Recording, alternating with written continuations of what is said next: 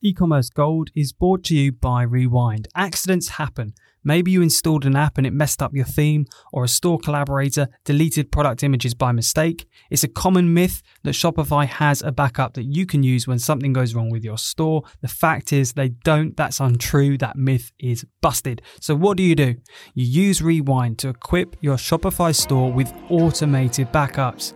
Rewind should be the first app you install to protect your store against human error, misbehaving apps, or collaborators gone bad. It's like having your very own magic undo button. It's trusted by over 100,000 businesses from side hustles to the biggest online retailers like NYX, Lord & Taylor, and Moomin. It's even a Shopify Plus certified app. Best of all, visit rewind.com forward slash e-commerce gold and get your first month for absolutely nothing free on us. The Ecom Gold podcast has partnered with Clearco to provide you with financial tools to grow your business without having to give away equity. Clearco is the world's largest e commerce investor and growth platform, giving founders the financial tools, capital, and network they need to grow. Plug in your Shopify store, and your loan could be agreed within just 24 hours. Visit clear.co slash partner slash VIXXR, V I X X R, for exclusive deals, £1,000 off your first loan as a podcast listener, and more information. This show is brought to you in collaboration with VIXXR, a leading Shopify agency with a mission to grow and migrate brands to Shopify Plus. They've worked with some of the world's largest brands and can help you level up your e commerce performance. Visit VIXXR.com, V I X X R.com for more information. It's Ron on the Ecom Gold podcast. Ron, how are you doing today, sir? I'm doing great. Thank you so much for having me. It's a uh, pleasure. Uh, it, the pleasure is all mine. Uh, we were just saying Ash is uh, pulling a sickie at the moment, so Ron is extremely busy. But being the nice guy that he is, he still finds time to uh, to give some value back to the audience. Not that you don't do that enough already. Um, I appreciate that. I don't want to cover too much old ground um, in in this, so I'm going to come at you with um, hard and fast questions and just try and leverage your time as best as possible throughout this. But for anyone who doesn't know who you are, I'm not sure how that would be possible. But can you just give us a quick breakdown of you, Obvi, and maybe just like a timeline of uh, events from starting Obvi up until this point? Absolutely. Um, so my name's Ron Shah. I'm CEO and one of the co-founders of Obvi. Um, I, we started the business back in June of 2019. So we're coming up on three and a half years, um, and uh, we've bootstrapped the business, and uh, just recently um, started also an angel round um, to to to be kind of the first round of funding as well. But uh, a little bit of a journey of our business. Um, from June of 2019, myself and my two other co-founders, Ashvin and Ankit, um, we had this kind of background of being in health and wellness for the last eight years, working as employees for different businesses, having our own agency with the with this one passion in our mind, which was we want to one day own our own business and, and, and be entrepreneurial, but we wanted to learn first. So for eight years prior to Obvi, uh, we were working together in different formats being either employees at a business or having our own agency. So um, Obvi's journey, uh, June of 2019, June of 2019 when we launched. Um, we launched with the idea of, of, making collagen fun, sexy, pink, tasty, exciting. Because um, collagen is extremely important for your body, but is one of the most boring products on the market. Um, so that was our, our disruption idea, right? Um, a little, you know, fast forward a little bit, uh, we're kind of our team's made up of, of some really cool personalities um, and skill sets. Uh, we have one person who really handles brand and design, Ankit, that's my partner, and Usher who really handles paid media really well, and I handle ops and finance. And so us three together, uh, technically, we don't need to hire anyone ever, right? Um, but you know, as we've grown, you know, it's been a phenomenal journey to learn. But uh, we've grown the business to now just a little over 40 million life to date. Um, and uh, our team consists of eight people. And a little bit of the journey, we did about 178,000 our first year, 5.2 million the second year, about 18 million the third year, and this fourth year we'll do a little close closer to about 22 million. Um, and uh, you know the journey has been just pretty incredible. It's uh, uh, learning a lot, uh, also just understanding a lot about our customer base. And lastly, we've built a really cool community, and I, I believe that a lot of brands need to do that and focus on that too. Yeah, you're ticking so many of the boxes, and um, it's it's sort of extraordinary um, how you're able to do so much, quite so much as a team of just that many people and just the ground you guys cover, the channels and where you are. But not only that, the the quality of the execution and the depth of the execution is um, is you're, sort of outpacing some of these huge legacy brands that have thousands of employees, and it's just incredible to watch. And I, and I know that comes down to work ethic and uh, and having a mission. But just rewind back towards the beginning of this journey, and uh, you started with three thousand three hundred thirty-three pounds each, as I yes. remember, uh, yes. into a ten k pot. That's not a lot of money for essentially product development, branding, design, marketing, advertising, launching a brand, three people's salaries. So, can you give us a breakdown of yeah. how you actually allocated that capital? Absolutely. Um, so I think what where we got not lucky, but also you know we were thinking this through is um, a lot of times when you're allocating money when you're starting a business, you have to split it between product or service, um, and so the actual idea of what you're going to sell and team to help sell it. Right. Um, for us, team wise, um, us three had the skill sets to get coverage across the entire board right? So from marketing to branding to design to web development to finance, operations, and managing kind of manufacturing, we, us three, can manage all of it. We've either done it or we had the expertise to kind of at least try to do it ourselves. So we actually didn't have to invest anything in team. And now when you're starting off a business, um, you know, ramen noodles and and uh, you know all, all, the all the different uh, studio apartments that we could live in is what we did. Uh, we didn't have a flashy lifestyle, um, and not that we do now. But the goal was is you know we were gonna kind of put everything we have into this to see if it one day can become a more lifestyle business. Um, so for us, team and salaries were almost like negated. We lived off of what we had saved up. Um, and so when all of the money can go towards uh, product and development, um, it gave us a little bit of a head start of, okay, we don't need to spend money on branding a website. We don't need to spend money on creating content. We don't need to spend money on getting a uh, accountant, blah, blah, blah. So for us, every penny went into the, the, the product development in our first order, our first PO you did every penny because still 10k now must be laughable compared to what you do now in terms of product innovation and the quantities that you're placing. So did all of that 10k ship towards uh, the product? And and was that an iterative process? Because you'd been in the industry before you knew how the industry works so did you already had a formulation in mind? Did you have to go through the full formulation process the packaging? Or was that all just straightforward because you had that prior experience yeah, here, here's the thing about uh, the supplement industry now, at least in the last eight to 10 years, I would say, there's this a huge shift to people wanting full transparency. Okay. Now, the pros of that is people get full transparency. They see what's in the formula. Everyone gets to see how efficaciously dosed the formula is. The cons of that is there is very, very little you can do to innovate and patent and hold onto what you've owned. Okay. So we took the pros, which is we're going to make a fully transparent formula. But the con we took is we also looked at the market and said, okay, what are people doing? Right? We're going to use a benchmark. We're going to see how we can make it a little bit better. Right? We're going to go through iterations of, of you know back and forth sampling because our biggest moat was flavor.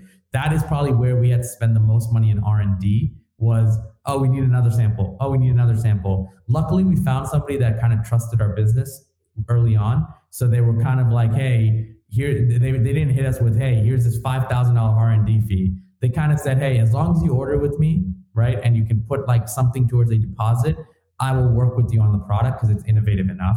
And uh, they knew we were kind of marketers by trade. So packaging and and formula is almost like as transparent as it can be. What we one thing we said with packaging though was we're going to be so loud and different that it's almost going to hurt somebody's eyes right? I mean i look at your background right now right? It's sometimes all i look at right? Even though you have luscious hair and and and, and, and a great a great hat it's that's it, it's that's how loud we wanted to be. So some things became easier because of the industry we're in and the decision of how we were going to build the brand Yeah, and that's all tactical stuff built on years of experience, and you guys are yeah. just smart about how to approach the industry. That's that that that um, makes a lot of sense. And when you then went to market in the early days, did you have any kind of financial modeling projections or forecasts for? Okay, I've ju- we just placed our first inventory order. That's you know we've allocated a percentage of our capital, probably quite a large percentage of the capital that you had available at that point to that order.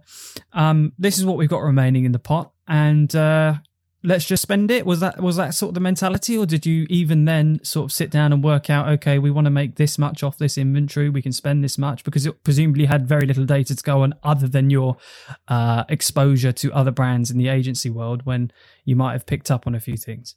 Yeah it's a great question. Um, what we focused around was um, we knew that $10000 worth of inventory that's coming in right we have to sell through that but the money we're going to spend on advertising was going to go on a credit card.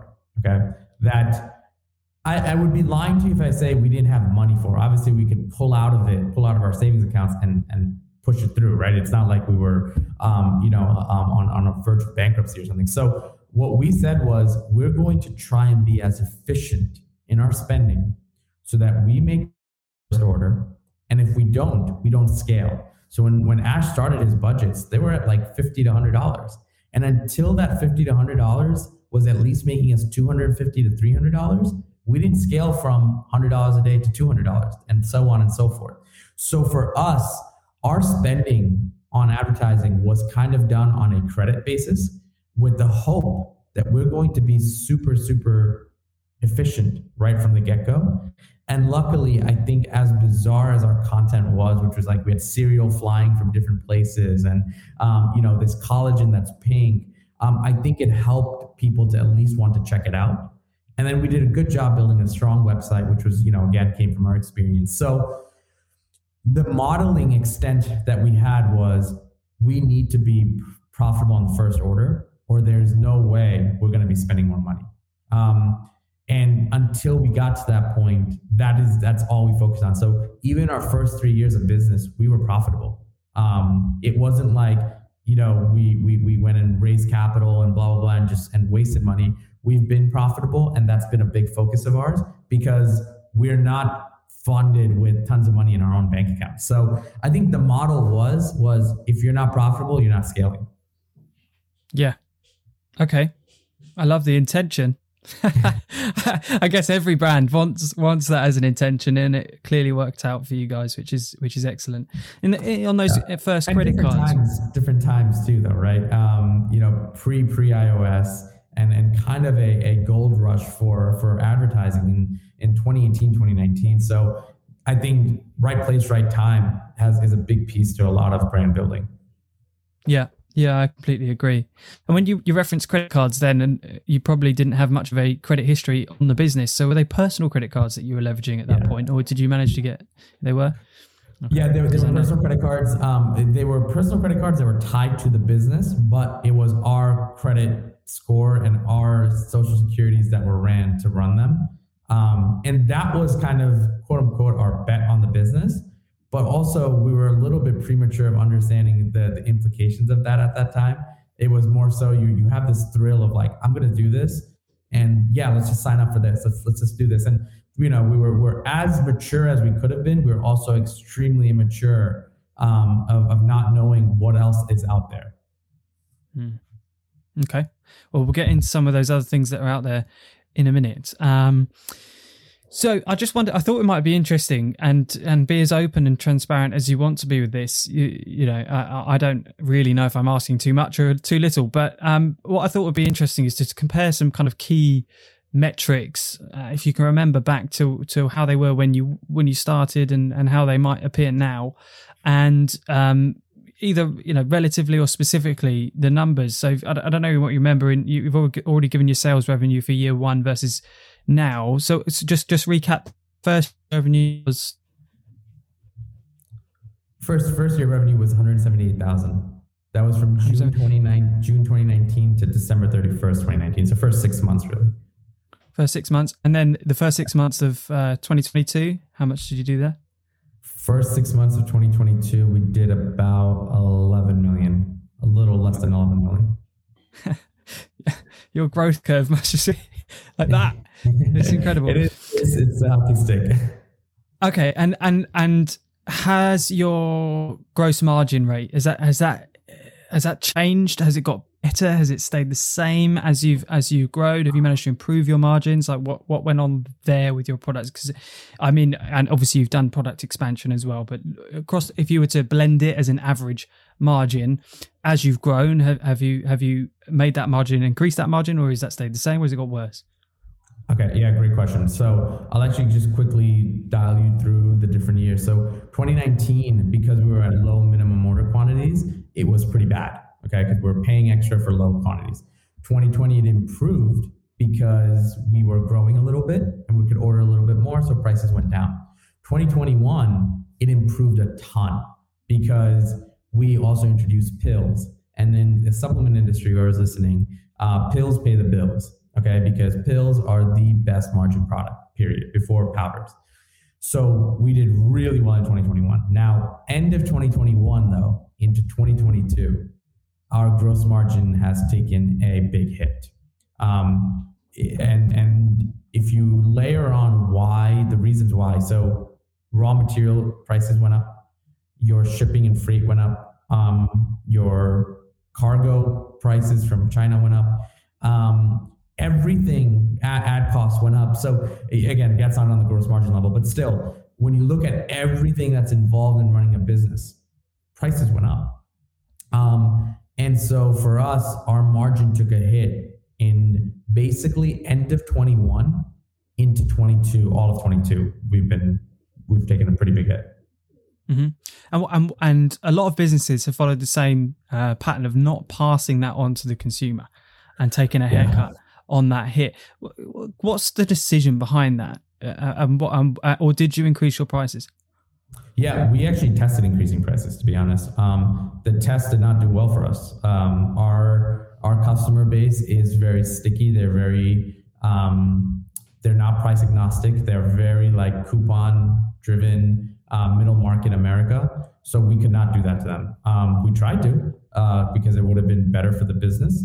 Um, partly the reason why you just can't pass it on is because people won't take it on right um, it's it's it's not this theory of hey choose to do this and it will work um, we chose to do it and it didn't work the second reason though i think why businesses choose not to i think there is this like moral and ethical like piece to this that is un- unspoken of which is like the truth of like hey your business is your problem right um, these people, if your business is struggling, the people who are buying, especially if you're selling to middle America, they're already struggling too, right? They're already having trouble thinking if they should afford to buy your product or not.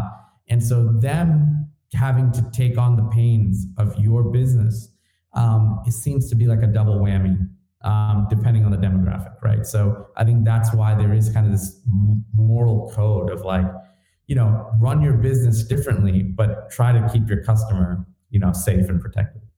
Mm, yeah, that's interesting. And um, we saw certainly over that time as we were monitoring it that some companies chose to move their manufacturing from overseas and trying to do it uh, locally or more localized uh, yes. in the States and in the UK, we saw a few companies do that.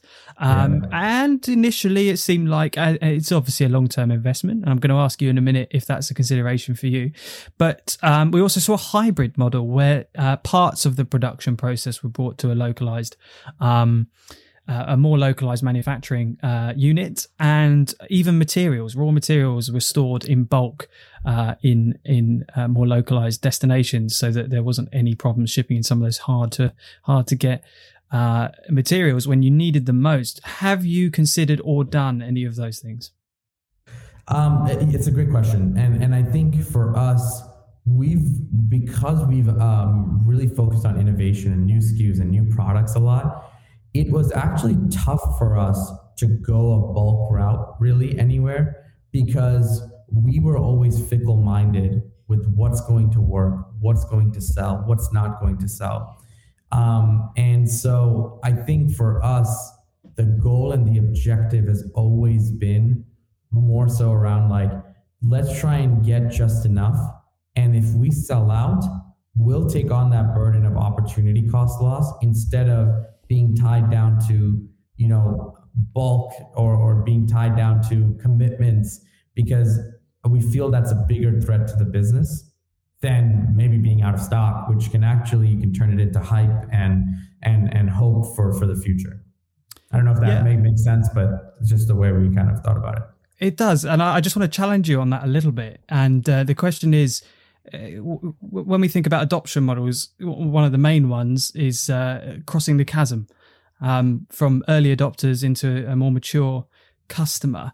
And if you're um, doing tests like that, how are you ensuring that you're not just hitting the people that are early adopters and the people that just sort of try things because they're new, and actually you're giving enough of a chance to penetrate into it and cross that chasm into a into a more mature customer base that's that's sort of going to carry on. I guess the opportunity, what is the opportunity cost of product diversification versus uh, sticking with a core range and really trying to develop them into a uh, customer base f- from your perspective?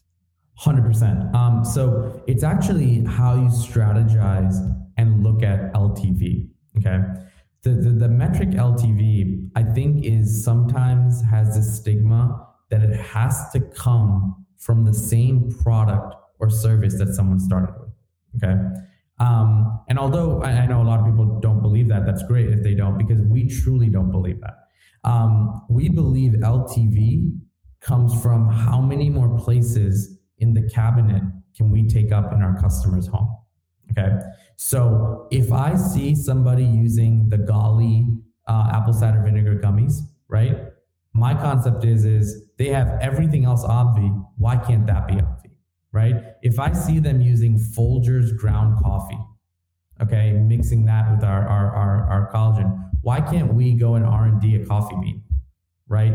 Um, if they're using a multivitamin from Centrum, right? Why can't we have the Obvi multivitamin? Because we've convinced them to buy seven other Obvi products, right? So for us, how deep you go with lifetime value, I think now comes through diversification of product line or services versus trying to hope that lo- your loyalty is so strong that that one product SKU will run its course this whole time. I mean, Athletic Greens, Seed, and few brands have done a unicorn job at it. Okay.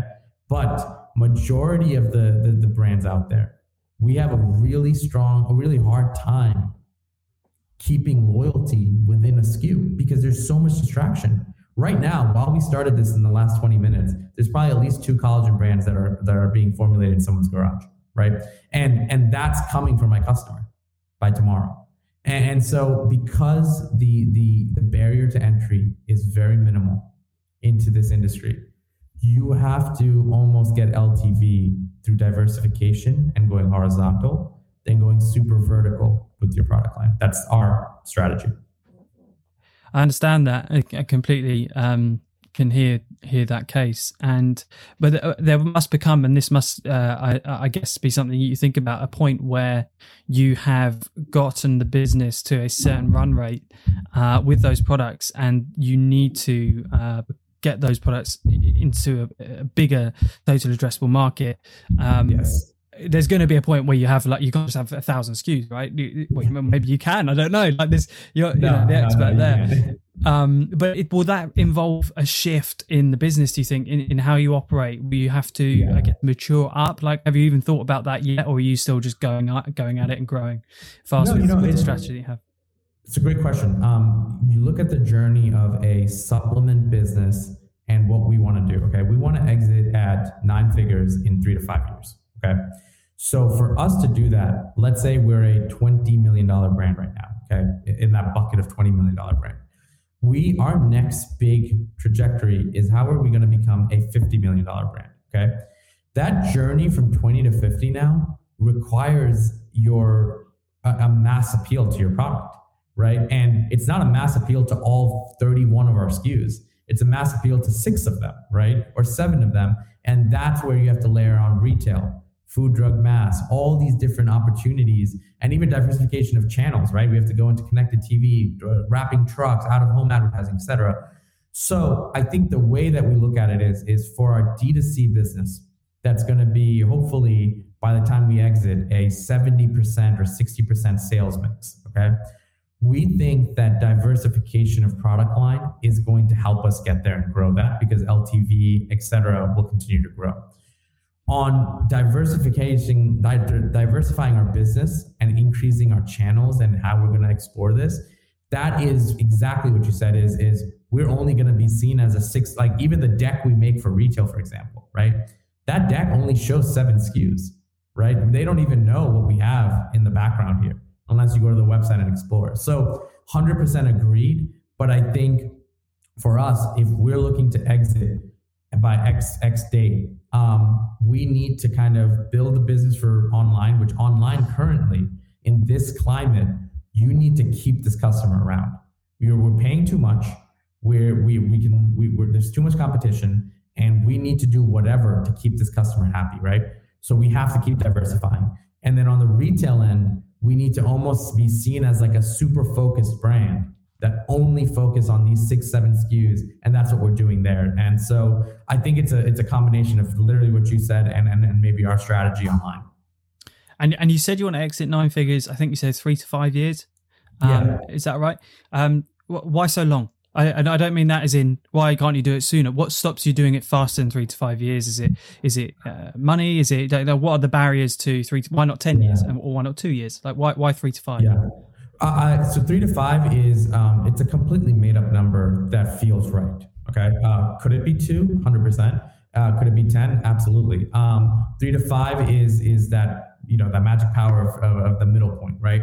But at the same time, um, it can't be two in our minds because the amount of capital and team and resources you need to build out that itself could take 24 to 36 months right? Um, and then it can't be 10 because to keep a brand that is disruptive also to be exciting and a household name for that long you kind of have two parallels that will never cross right? A disruptive brand needs to kind of explode and and kind of hit its peak and and you need to know when that peak is. And and we're hoping we'll we'll, we'll time it right. But a household brand can take its time to grow and be steady and, and go super deep um, but then they're not disruptive right? They, they serve a different purpose. They're usually a subscription business. They have a model that's different. So we have to kind of play in this lane of like perfect timing stay exciting stay front of the game but not also turn into a household name which is going to become boring, but much more attractive in a longer term business to an exit. So mm-hmm. that's theoretically what I think our, our thought process is. And there's some stepping stones to get there, right? If to sell for nine figures, you can't just go from where you are now to nine figures. There's going to be rounds in between. But with the utter yeah. turmoil that we're seeing at the moment with VC funds and the traditional path to exit for a lot of e-commerce businesses, how has that shifted how you see Obvi potentially making those steps towards an exit? Yeah, um, it's interesting because I think we may have to take two steps back to take three steps forward. And um, what I've learned is is like right now VC money, PE money, um, even even some um, uh, family offices, what they want is a sure bet. There's very little like, oh, I'll I'll take this bet on you. It's okay if you know it takes some more time. Well, there's no more there is still a lot of money out there, but there is not enough money out there for people who are focused on top line in sacrificing bottom line. So for us, we're going to have to shift more and more towards profit over top line. And even if that means having one or two years where we're flat in revenue and we're not growing revenue, but our profit grew a ton, right? I think that's what's going to say, all right, now we can categorize and get this round done because our profit is there. People are going to trust us. Um, and it seems like what the market wants, right? So, like a, a year like next year, for example, if we have to make $20 million but make 50% more profit or 40% more profit, that is 100% have to be the case for us. Or, or make $15 million and make 30% more profit. Doesn't matter. It seems like that's the round that's going to have to happen for us before we go and ask for money because uh, that's just what people want. Yeah, and you did your I don't want to call it an angel or a friends or family. I don't know how you define it, but you did a recent round yep. um, through your uh, well earned audience across multiple platforms. And I'm sure most of the people that invested in that were people that you probably know personally, which is fantastic. Um, and uh, I just wanted to understand a bit more about why why the amount you raised and how you're going to allocate those funds, what you hope to be doing with that cash. Is it going yeah. towards growth or is it going towards profitability? Is it going towards stability? Like, where do you see that injection really helping the most?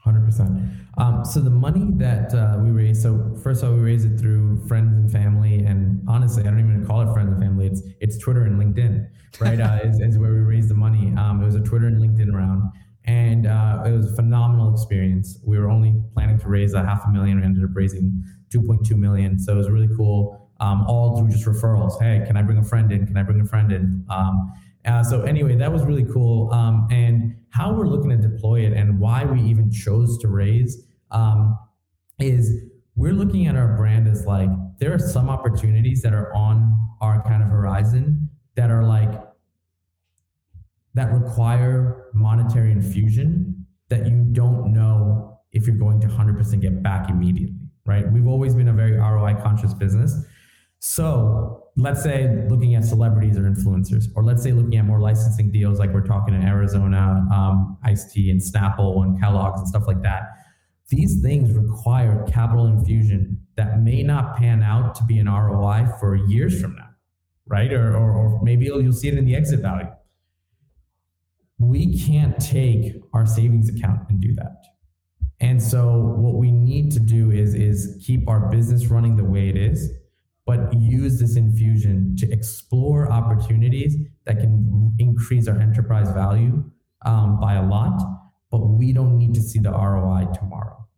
Um, and so that's where the funds are going to be allocated is truly in enterprise value um, opportunities, such as can we get more licensing agreements done? Can we get a, a, good celebrity face to the brand?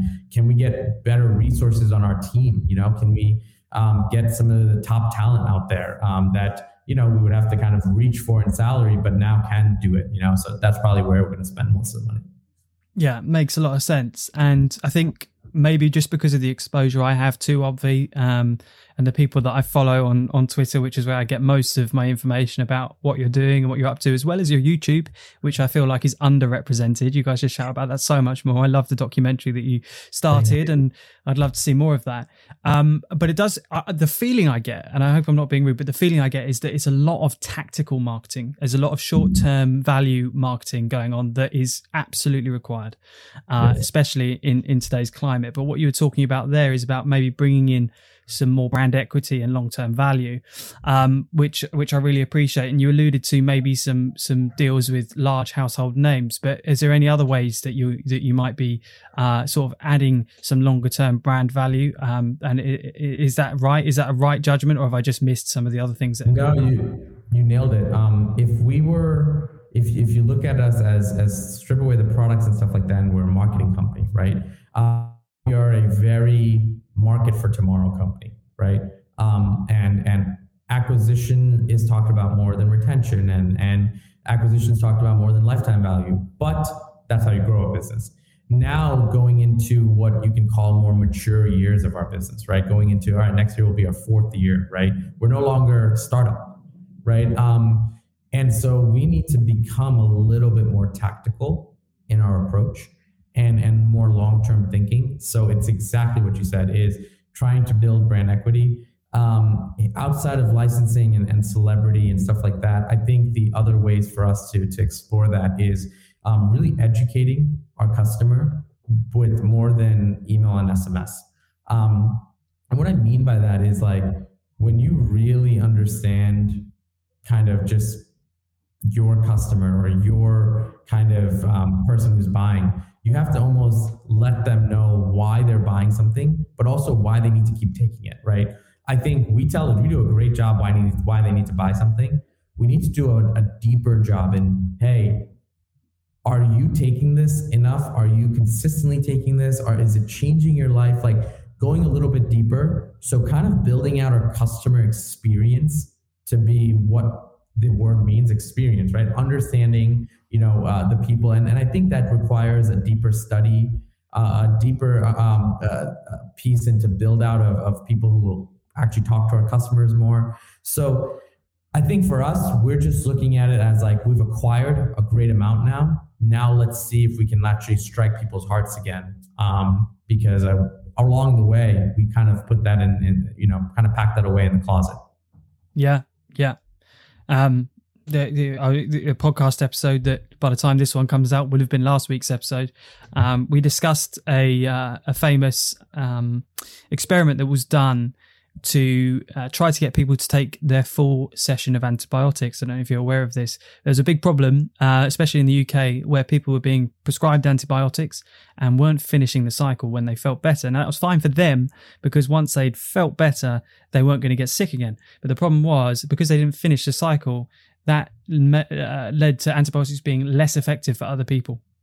And this was a really big problem because obviously antibiotics become ineffective then, then so what they did was they took all of the pills which were white at the time and they dyed half blue and half red and then they told people uh, to take different combinations of them uh, throughout the cycle of those pills. And because they said on monday you need to take two red and one blue and on wednesday you need to take three blue and one red people believed that if they didn't take them all with the set uh, set quantities that they wouldn't have the full effect of the antibiotics, and subsequently, uh, the completion no. rate of the pill taking was was massively increased, and that's obviously just a completely psychological approach to solving a problem. Like how yeah. do you make sure someone finishes the whole bottle?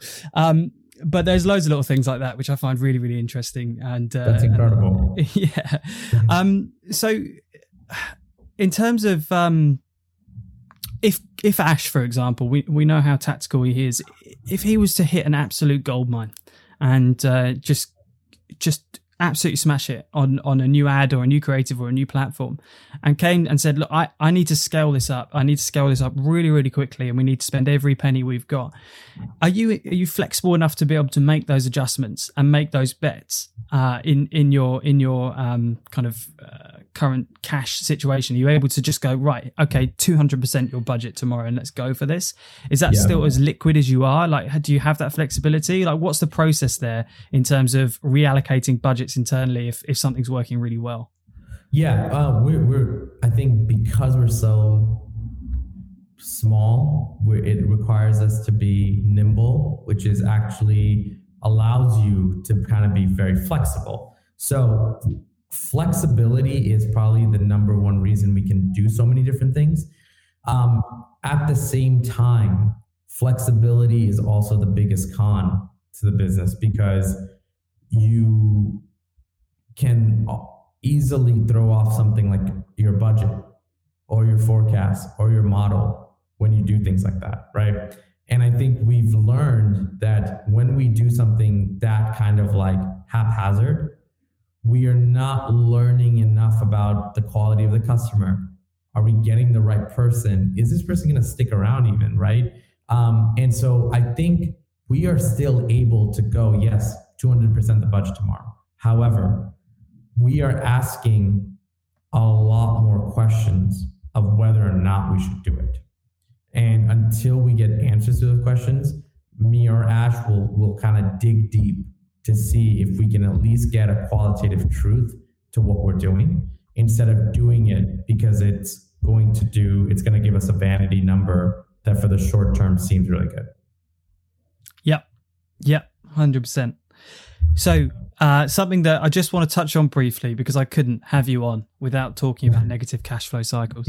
Because come on, the king, the king. Um, you know, for a business of of of your uh, growth rate, the, for the business of your size, um, you have no business being anywhere near a negative cash flow uh, conversion cycle. But I imagine you probably are, and I know that you have some incredible tactics. So please, just elevator, dump them on us. For anyone that hasn't heard some of these tactics for uh, extending credit and uh, not paying for things until uh, the last moment, I think you are one of the best to advise.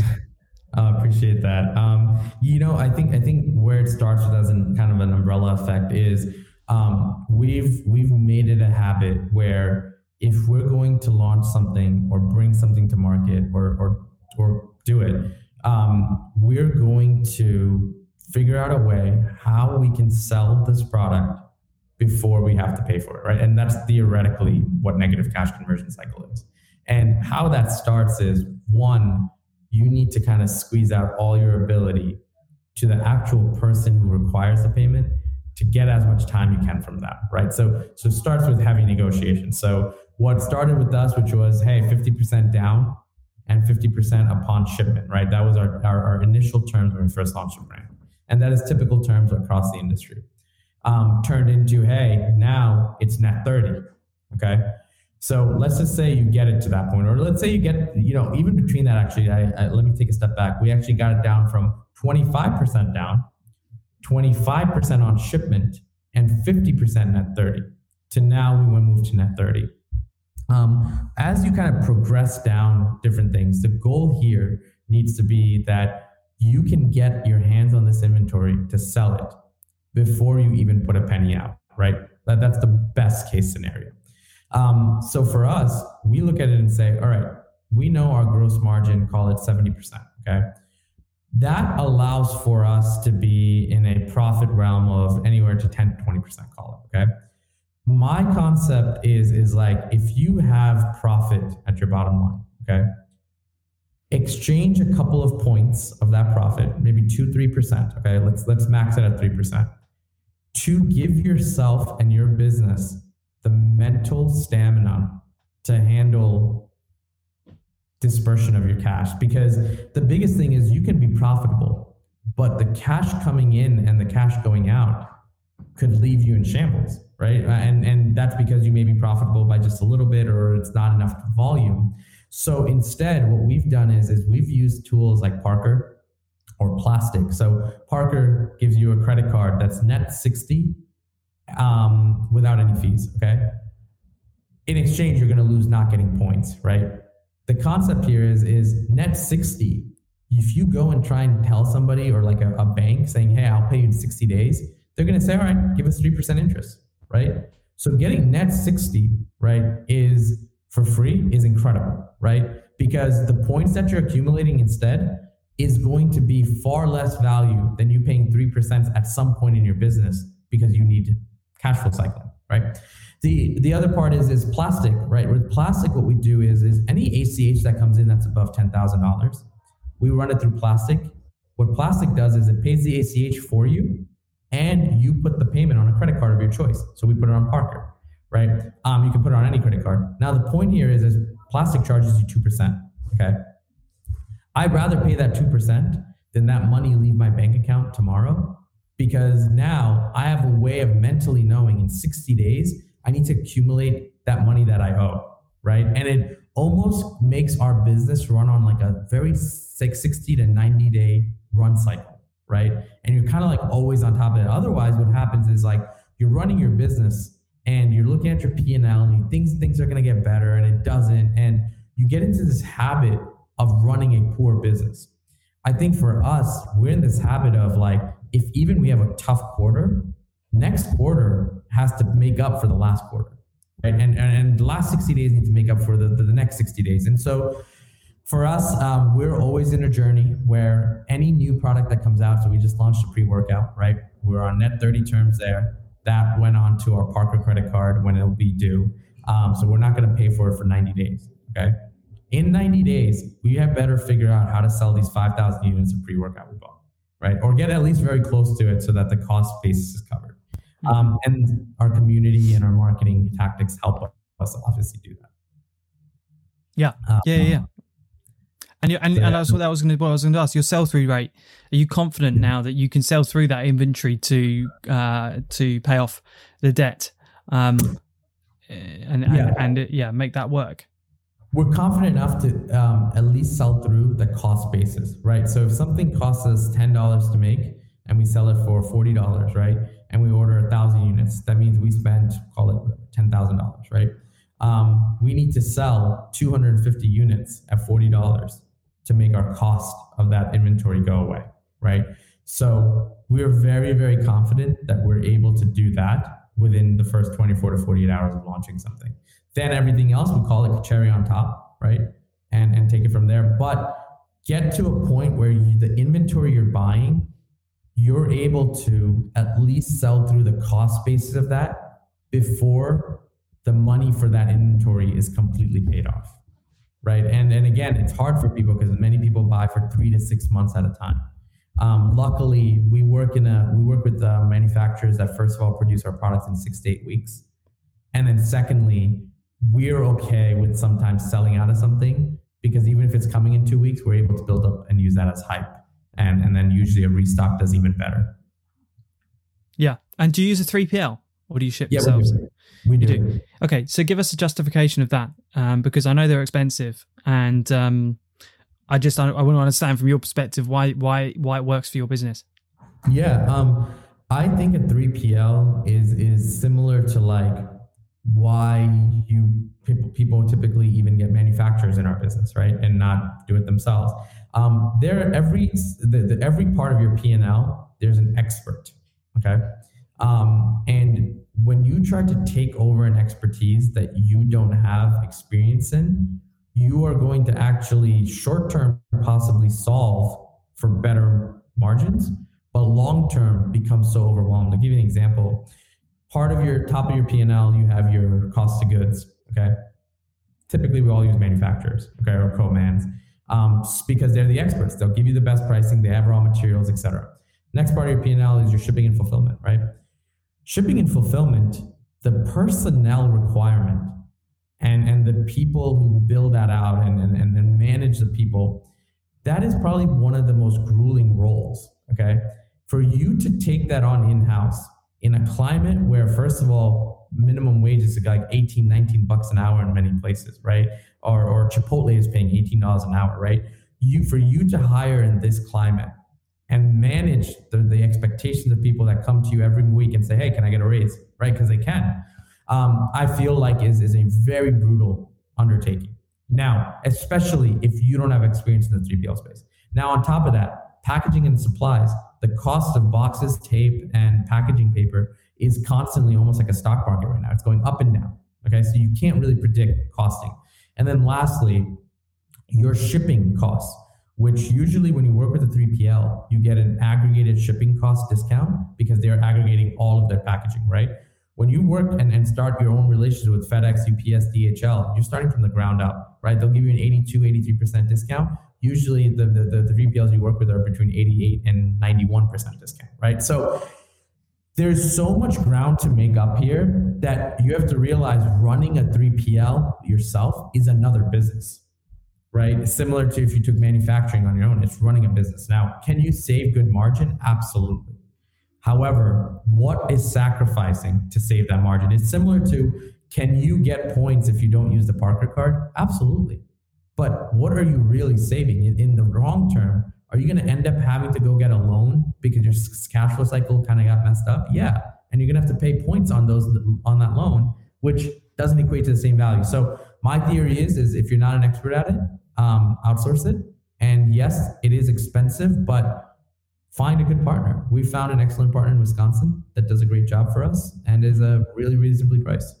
Yeah, and also there's a lot of innovation in that space. I, I, I don't know who it was this week invested in these uh, particular suite of robots um, for their for their warehouses, and they looked incredible. You know, just the yeah. things that they could do, and mm-hmm. and the, and the and the operational benefits looked um, to be kind of the next step in in logistics and fulfillment.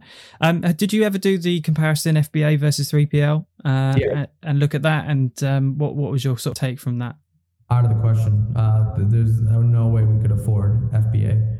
Um, it was just ridiculous price, and then the seasonality effect of where they jack up FBA pricing during Q4 and holiday times. Uh, just it, it, completely wipes your margin out for us at least.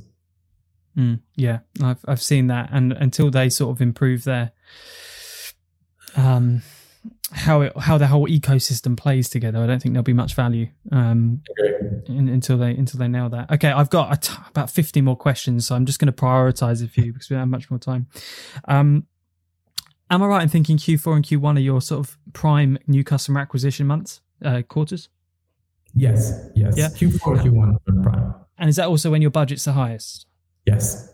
So how do you uh, across your P and L? Do you break that down? Do you spread that cost out across the year based on okay, acquire the customer in Q4 and Q1, but we retain X percent of that customer, and therefore that customer acquisition cost. Do you spread that out across your P and L across the whole year, or do you just dump it into each quarter?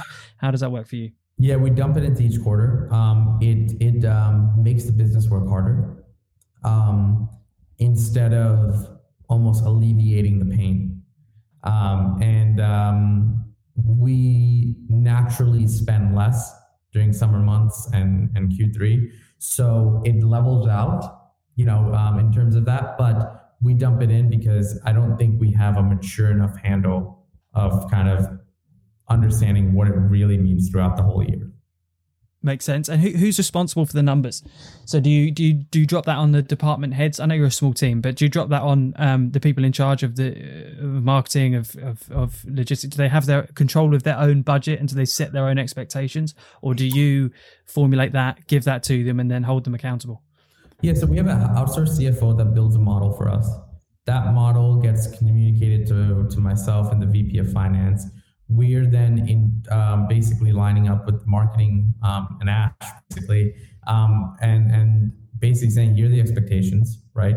We do a daily P and L as well. We have Triple Whale on top of that. Um, basically, we're looking at the company on a daily basis, sometimes even on a 12 hour basis. Um, so it's not. It's, I don't even know if it's who's responsible. It's it's actually a company wide thing. Even my partner, who only handles branding and design, he's in our daily P and here's how much we made, here's how much we burned, here's our you know uh, monthly forecast. So I think everyone's very tuned in. Uh, numbers are super kind of transparent in our company, so everyone has a, a look into it. Responsibility, I would say, is is um, C level staff and then our VP of finance makes sense. Subscriptions are, uh, I don't know. I don't know if consumers like subscriptions or not. They tend to be quite fickle. I, I personally am quite fickle with subscriptions. Any subscriptions that I have had have ultimately been cancelled, usually within six months for one reason or another. I know that you offer subscriptions, but how much of a core part of your business is that? Is it still, because uh, subscriptions, you know, when Harry's razors and things like that dropped, everyone was like, yeah, subscriptions are going to be huge and they're massively valuable um, for the balance sheet yeah. and, you know, and add a lot to the business. But are we seeing people move away from uh, preference towards subscriptions? Do you think? Like, what's your first hand experience? We've we've never been able to build it. Um, it it's it's a small percentage, maybe less than five percent of our business, um, and we just can't build it too much. Um, we have all the right tools. We use you know the right services in place. Um, and we even do the auto opt-in. So like the first thing you see on the product page is auto subscription, but people don't want it. Um, they don't want it, and and and there's only so much you can force it down someone's throat um, in exchange of a higher cost per acquisition, and you don't even know if they're going to stick around. It's it's a bet for a business that is funded, um, that is is more likely to take than for e-commerce business that are bootstrapped that are still trying to figure things out. Um, I don't think you can start out the gate subscription. I think subscription comes post funding where you have a really good handle on your LTV and you can go and say, hey, we're going to pay a, a CAC to LTV game year. Let's, let's get the subscribers up. Yeah. Yeah. I agree. I find it, uh, yeah, it's a difficult one. Um, outside of Obvi, do you hold any personal or professional investments in any other companies? Any tips that you can give in this time? Yeah, um, um, personal investments wise, I mean, we invested in um, Postpilot, which is our direct mail company. Um, nice. Just a phenomenal, phenomenal service. Um, Drew and, and, and, and Michael there, just great team. Um, love the service itself. Um, and then on top of that, uh, just serve as an advisor for Plastiq and Parker too. Now, just we became really super users to where it made more sense to like, hey, let's also work together on you know seeing how we can improve product and stuff like that. Um, I think the personal tip here is is like don't look for like alignment and things that's just to pay you. Look for things in alignment that you use in your business because it's such a more natural like like for me to naturally talk about Parker. Some may still coin it as oh you're, you're just sponsored or this or that. It's like you can be sponsored. It doesn't matter. But if you're using the product right and there's a use case um, it doesn't matter if you're getting paid or not. The, the, the, thing is, is you're, you're spreading the word of something good and useful. And I think I think that's the same case for me. Is like get try to be a part of things that you already use, you know? And I think that's what me and Ash do a lot of is like, how can we integrate here more? You know, we use this subscription tool. Can we join that team a little bit more deeper and see if we can connect on a deeper level? I feel like that is just fundamentally part of your DNA. I think that's who you are, and everything that you say, everything I see, um, becoming part of what you do just seems to be you. You were an agency in a world, you became part of that world. Now you're in the brand side of the world, you're becoming part of the suppliers of the brand side of the world. Where next? Who knows? But I'm excited to see where your journey takes you. It is, I mean, I, I personally look up to you. Um, I, I think you're uh, just a fantastic advocate for the space. Um, I hate it when people do this to me, but I do genuinely think that you're just a great guy. Um, and I see all of the value that you give out whilst also having a newborn, moving house, running a business, advising your businesses I don't know how you do it, man. Apart from the fact that maybe you're a clone of some sort or time traveler, I'm not sure. But look, just thank you from for, for everything you've done for us and me, uh, and and obviously for joining us today. No, thank you so much for having me, and and and, and you know you, you probably hear it enough, but thank you for always supporting us founders, whether we're big, small, new, been around. Um, I think when I even joined Twitter about five months ago, um, it was like there there's few people that are just there, whether or not agnostic to the follower account, and I think that's the type of support the community we need. And uh, what you've done with your podcast, putting out the material, giving us all voices, um, uh, it, it's your time that you're doing that with, you know, and, and that means a lot for us. So thanks for creating platforms for us and then the support. So I appreciate it. And likewise. All right, man. Enjoy the rest of your day. Thank you so much. Thank you, man. The fact that you're still here at the end of this episode tells me that one, you must have enjoyed it, and two, you're probably as big of an e commerce geek as I am. Thank you for sticking around, and I just want to give a special thanks to Rewind, Clearco, and VIXXR for sponsoring this episode. You can find more information and the offers that are associated with those companies in the show notes below. Please also, if you haven't already, go to ecom.gold and subscribe to Gold Club. You'll get alerts about upcoming episodes, you'll get extra content like playbooks from each of the people and guests that we have on the show, and you'll also get access to some of the exclusive content that we have coming up. And finally, do share the show with your friends, give us a review. Uh, it really helps us to build our audience. I hope you have a wonderful rest of your day. Take it easy, and uh, we'll see you next time.